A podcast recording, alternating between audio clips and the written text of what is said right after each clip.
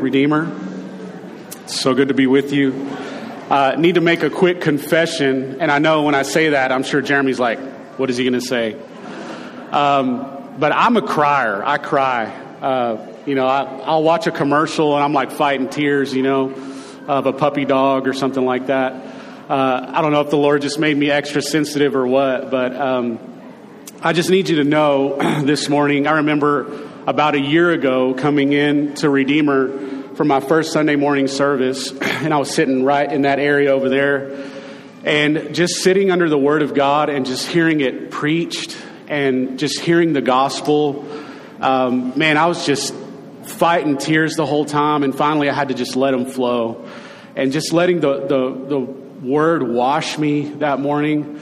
Uh, I'm hoping that's what it does for us this morning. Um, and I was just I just want to say, I'm in awe of the fact that we have a God who speaks, that we're not waiting on some extra revelation or some outside revelation or some secret knowledge, but we have everything we need to know about God that's sufficient here in His Word. And we get to open it up on Sunday mornings and, and look at it and, and just be blown away that God speaks and he still speaks to his children uh, in his word. So, just wanted that wasn't in my notes. That was just something I was thinking about as I was my, making my way up here. So, we've been looking at First Samuel. Uh, this morning we're going to be in chapter 7 of First Samuel. If you want to go ahead and turn there uh, in your Bibles or on your devices, we're going to be in First Samuel chapter 7. So we've been looking um, at three specific characters uh, one being Samuel and, and his mom Hannah, who was barren and cried out to the Lord, that we see in chapters 1 and 2. She cries out to the Lord, and God gives her Samuel, who is a prophet and a judge.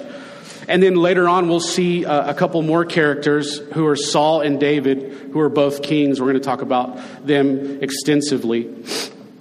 But the main character that we need to know about and the participator in this story is God Himself, that all things happen according to His plan and His will. Last week, Jeremy took us through chapters five and six, and just the fact that he can go through two chapters like that just blows my mind because there's I can barely make it through one chapter. Uh, but we see what happens after the ark is captured. Uh, the, the people of Israel bring out the ark, and, and it's kind of this it's just they have this, this trump card. They can say, look, we can win if we have the ark. And they bring it out, and God gives them the victory. But in this moment, in, in these two chapters, we see that God removes that from them. And the Philistines capture the ark, and the Israelites are left without the ark. And then the, the Philistines send it back. They send it back to the Israelites.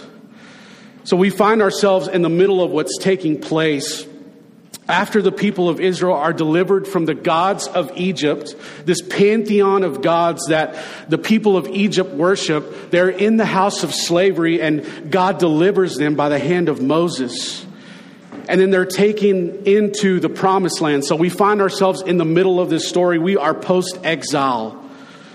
So, in some place in our minds, we, we expect things to get a little better. We expect things to, to, to be easier in a sense. We want some relief for the people of Israel who have suffered so long. But the question has to be asked why did the people of Israel suffer? Why did they suffer? Before we run to accuse God, we have to ask the question why did they suffer for so long? If you read in Judges 21, verse 25, it says, In those days there was no king in Israel Everyone did what was right in their own eyes.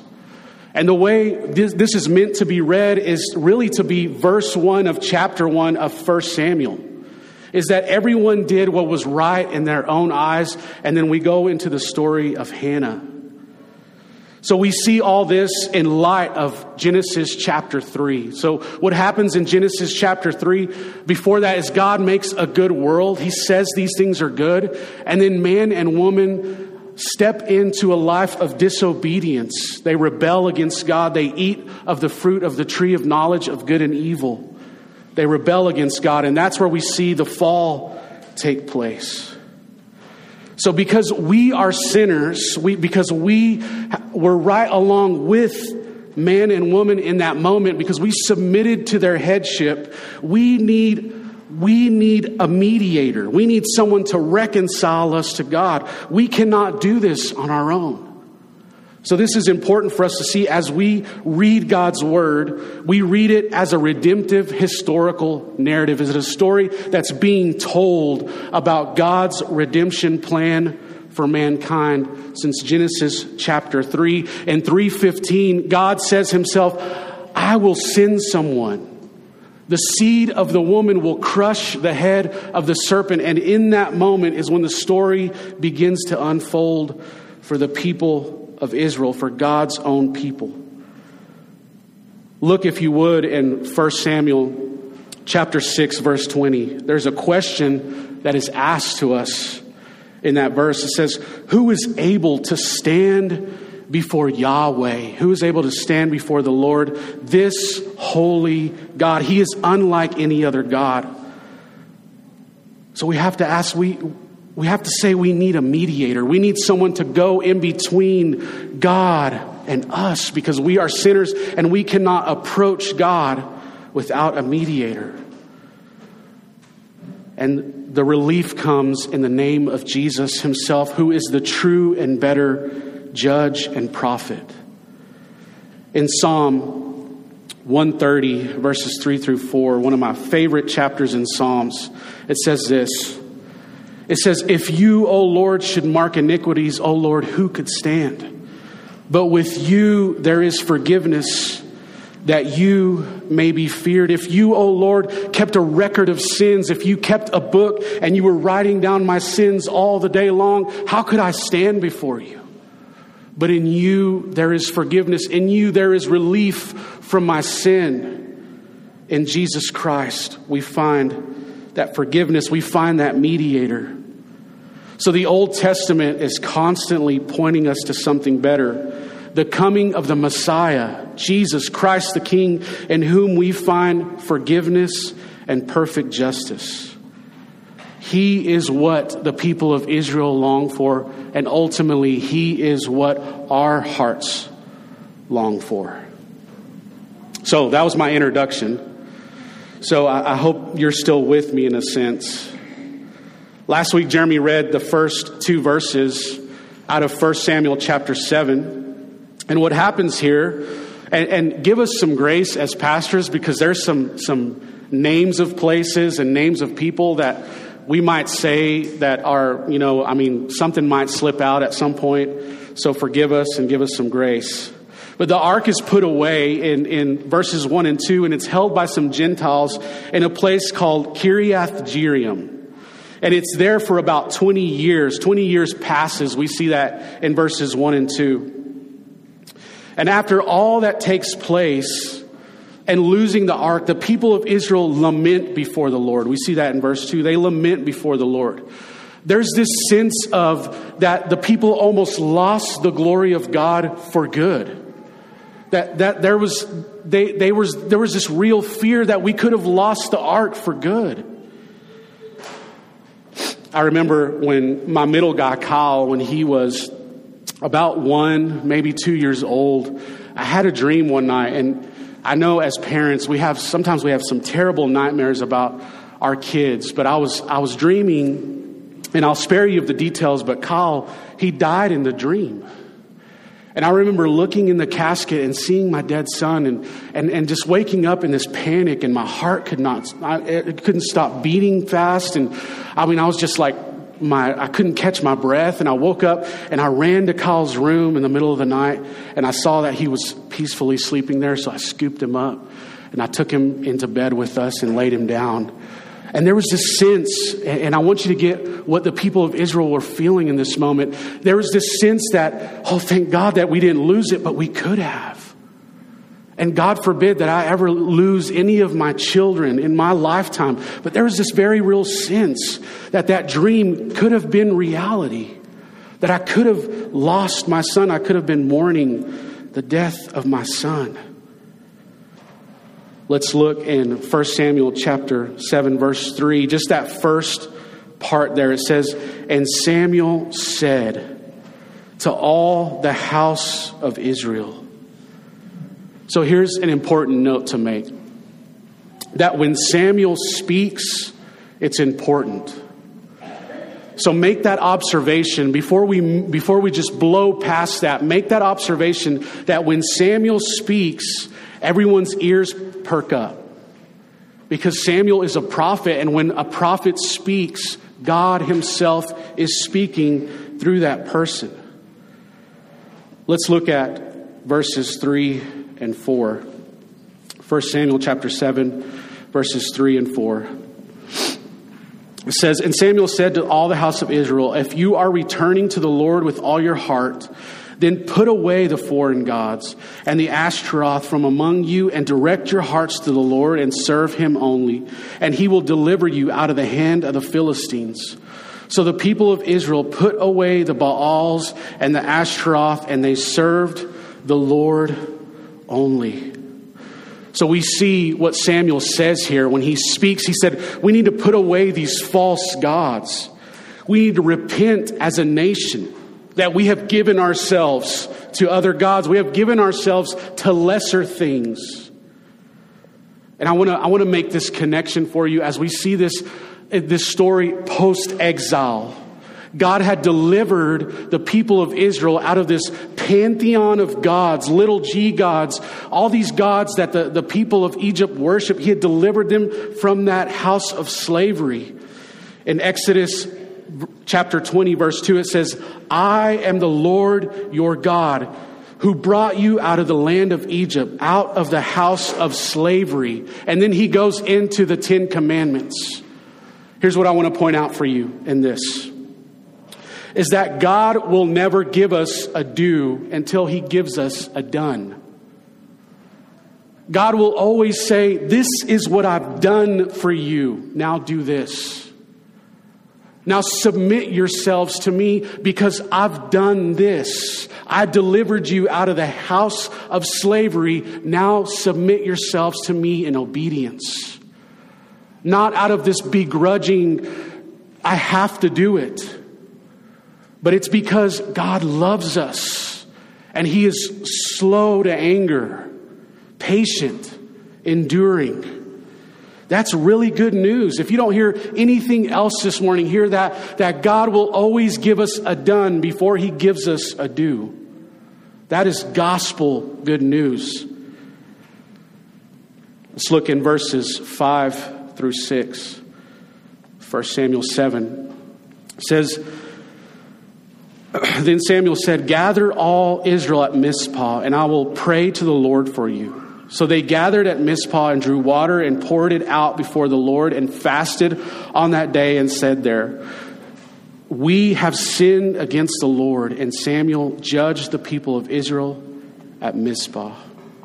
So I want you to see four quick things here before we move on down the chapter. Is that the people of the people of Israel gather at a specific place. So there's a specific place where Samuel says we need to come and return to the Lord. And number two is there's a specific act of repentance that they pour out water before the Lord and they fast. There's a specific act of repentance. Thirdly, they confess their sin collectively of trusting other gods. There's a specific confession that takes place. And lastly, there's a specific judgment that comes. Samuel judges the people of Israel in that specific place. So, four things there's a specific place for repentance, a, spe- a specific act of repentance, a specific confession, and a specific judgment. Things don't get better automatically as the people of Israel rend their hearts to the Lord. And, and in this text, when we see that, that Samuel says, direct your hearts to the Lord, there's this language that's used later in the prophets when Joel says, rend not your garments, but rend your hearts to the Lord. So there was this act of repentance in that day that people would literally tear off their clothes when they were in sin and they were repenting before God. They would tear off their clothes, they would rend their garments. But here Samuel is saying, direct your hearts, rend your hearts to the Lord, for you have given your hearts to other gods. Put those gods away and direct your hearts to God in verses 7 through 11. I'm not going to read all these, but we see a few things that happen. It's that the Philistines, they hear of what's taking place with the, with the people of Israel, so they come against them again. They come against the people of Israel. And the people of Israel are afraid. They're afraid that the Philistines are going to come capture the ark again, that they're going to take them as slaves. So they tell Samuel, Keep praying for us. Keep praying, Samuel. We need your prayers. And Samuel makes a sacrifice in these verses. He, he brings this lamb and he sacrifices this lamb, which is a foreshadowing to what, hap- what will happen at the cross. And then we see that the Lord thunders against the Philistines. Look, if you would, back at Hannah's prayer in chapter 2. 1 Samuel chapter 2, verses 9 and 10. He says, Hannah says this in her prayer. It says, He will guard the feet of his faithful ones, but the wicked shall be cut off in darkness. For not by might shall a man prevail. The adversaries of the Lord shall be broken to pieces. Against them he will thunder in heaven. The Lord will judge the ends of the earth. He will give strength to his king and exalt the horn of his anointed. And then the Lord defeats the Philistines and he throws them into confusion and he routs them before Israel. Israel actually ends up chasing the people of, of the Philistine army. He chased, they chased him out of town as we move on to verses 12 through 17, we just sang about our Ebenezer. And I remember singing this song growing up in church, and Ebenezer sounded like, does that come out of like the Christmas carol? Like, what does this mean? What does the, the word Ebenezer mean? I want to read these verses for us in 1 Samuel 12. I'm sorry, 1 Samuel 7, starting in verse 12. It says this says then Samuel took a stone and set it up between Mizpah and Shin and called its name Ebenezer. For he said till now the Lord has helped us so the Philistines were subdued and did not again enter the territory of Israel. And the hand of the Lord was against the Philistines all the days of Samuel the cities that the Philistines had taken from Israel were restored to Israel from Ekron to Gath, and Israel delivered their territory from the hand of the Philistines. There was peace also between Israel and the Amorites. Samuel judged Israel all the days of his life, and he went on to a, he went on a circuit year by year to Bethel, Gilgal, and Mizpah, and he judged Israel in all these places. Then he would return to Ramah, for his home was there, and there also he judged Israel and he built there an altar to the Lord. So I want to talk for just a minute about this Ebenezer, this stone of help that the Lord has helped us to this moment. If you're a note taker, I'm going to put the word up on the screen for you. It's this Hebrew word that you might have heard before, and the word is chesed. That's the way you say it, okay? And I know because I've been corrected. The word, the Hebrew word here is chesed. Okay? You, you can spell it H E S E D or C H E S E D. Chesed. Okay? So this Hebrew word is two parts, and it means love and commitment. Love and commitment that is not dependent on the other party loving back or being worthy of any love. It is a setting of the will to love regardless of the response. It is a loyal love a steadfast love, a never wavering commitment. So, this stone of help, this Ebenezer stone, was a physical sign of the chesed of God. That it was His steadfast love that held us, that anchored us in this moment, so we can look back to this stone of help and see the faithfulness of God. And the people would look to the stone and they would say, God has helped us then, and He will not forsake us now. There's this rhythm that God sets that would like, I'd like for us to see that this morning. There's this rhythm that God sets that He brings low and then He exalts. He brings low and then He exalts. We can see that even in the New Testament in parables that Jesus tells, He brings low and He exalts. And we see at the end of chapter 7 that Samuel builds an altar to the Lord, that there he worships God and that the, the hand of the Lord is with Samuel for the rest of his life as he makes this circuit around judging the people of Israel. So, what is the main point? As we wrap up our time this morning, what is the main point of chapter 7? Here is what, as I was preparing and as, as, as I was praying, repentance is a gift that God gives to his people. Repentance is a gift that God gives to his people. And it's easy to infer or easy to interpret in this moment that if we repent, God will give us what we want. And that was the problem in the beginning. The, the people of Israel would bring the ark out and expect a victory until God removed that from their presence. So that, that's, not what I, that's not what I'm saying here, that if you just repent, God will give you a nicer car or a better house or he'll help hair grow on your head. I don't know what you're truly longing for, but that is not the rhythm that's being set here. It's that God brings low and he exalts. God gives repentance as a gift to his people. Did you know that you can't even repent without God giving you faith first? You have to be given faith by the Holy Spirit so that you can say that you're sorry to God. That you have that you want to put away those false gods and look to the one true God. Repentance is a gift that God gives to his people. Think about how patient our God is that he would be right and just in, in smiting us all. But he is patient. Who could stand before the Lord?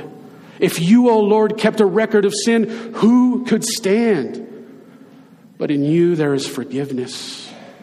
So my soul waits for the Lord. My soul waits like the watchmen wait for the morning. My soul waits. This brings true repentance when we rend our hearts, hearts of flesh given to us by Christ Himself. That we rend our hearts and we say, we want to put away those false gods and look to the true God, creator of heaven and earth. It's this humble, it's this humble view of saying, I can't do this on my own. I've trusted other things and they do not suffice. For some of us, it might look like a job. For some of us, it might look like a political party. For some of us, it might look like children. For some of us, it might look like that promotion that I need. Put away those false gods and look to the only one who can satisfy us. So, my question is this morning what is our stone of help? What is our Ebenezer? Our Ebenezer, as the people of God, is the cross of Christ. That we look back all those thousands of years ago and we look to what happened to him on that cross, on that day when he suffered and died and bled for his people. That he gave up his life willingly for us. That is our stone of help. That is our Ebenezer. That all your sins in that moment were future sins.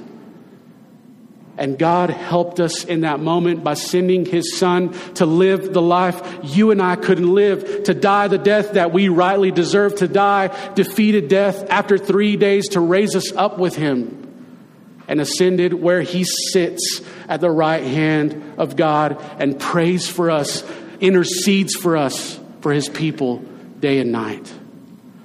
What a good king that we serve. There is no other worldview that says that he gave himself for you. Everything else that we see in every other religion is that you have to clean yourself up, that you have to work and work and work and work, and you might make it in. Christianity is the only one that offers a solution in saying, No, I'll give myself in their place. The gospel fires me up. I don't know about you, but it fires me up. There is a lost and dying world all around us, and we have the message to proclaim. Cross of Christ is our Ebenezer, that we can look back and we can say, God was with us then, he will continue to be with us now. I want to read something out of Dane Ortlund's book. This book is called Gentle and Lowly. It says, Christ isn't like you. Even the most intense of human love is but the faintest echo of heaven's cascading abundance. His heartful thoughts for you outstrip what you can conceive. He intends to restore you into the radiant resplendence for which you were created.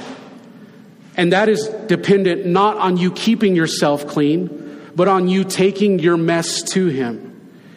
He doesn't limit Himself to working with the unspoiled parts of us that remain after a lifetime of sinning. His power runs so deep that he is able to redeem the very worst parts of our past into the most radiant parts of our future. But we need to take those dark miseries to him. God is not, God is not waiting for you to clean yourself up and to come to him. But he says, Come to me as you are. Come to me as you are. Come to me. His heart is for us. He loves us. He cherishes us as His children. So much so that He would give Himself in our place. I love to think about the gospel. Even in the Old Testament, we can see echoes of the gospel in these shadows of people, some who were righteous before God and some who were wicked. We can see shadows of what is to come in this redemptive story. I love to think about the fact that God takes dead men and makes them live.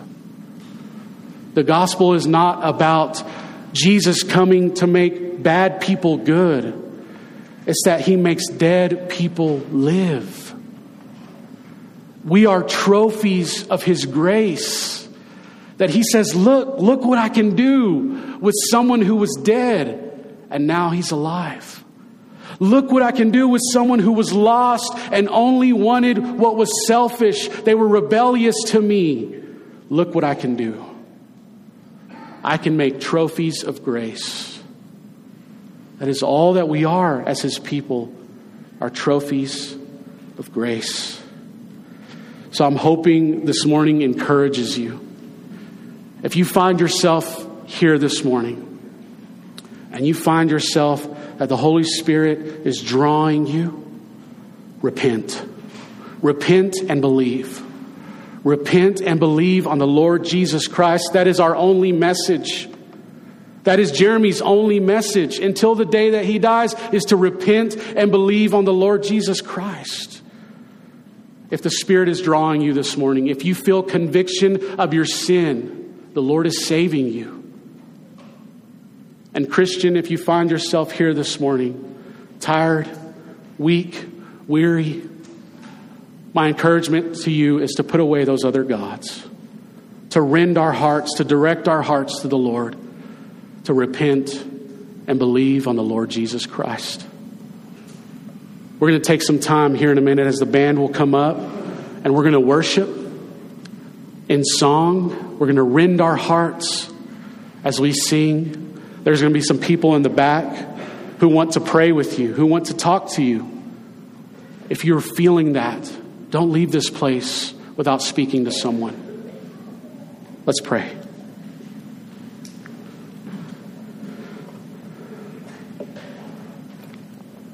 God, thank you. Thank you for the gift of repentance. Thank you that we can put away those other gods and direct and rend our hearts to you. Thank you that we have a place to look. We look to the cross of Christ for our stone of help, our Ebenezer, the very fact that God was with us then, He will be with us now. That is not about how good of a person I can be, but it's about how good of a God you are. That is the truth that we rest in this morning. We do not put our hope in a job.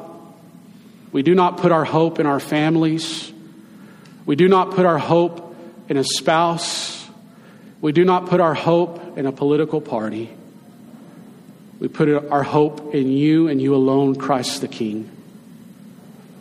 You gave your life willingly for your people.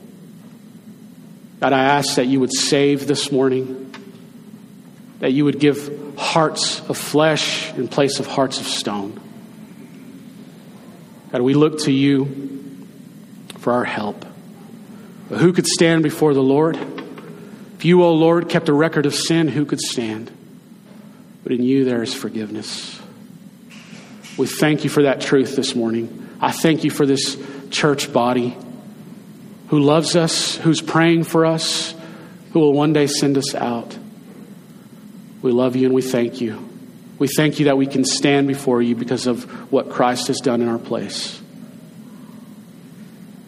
We just want to take a minute and just worship, rend our hearts, direct our hearts to you, Lord. We love you and we thank you. It's in Jesus' name. Amen.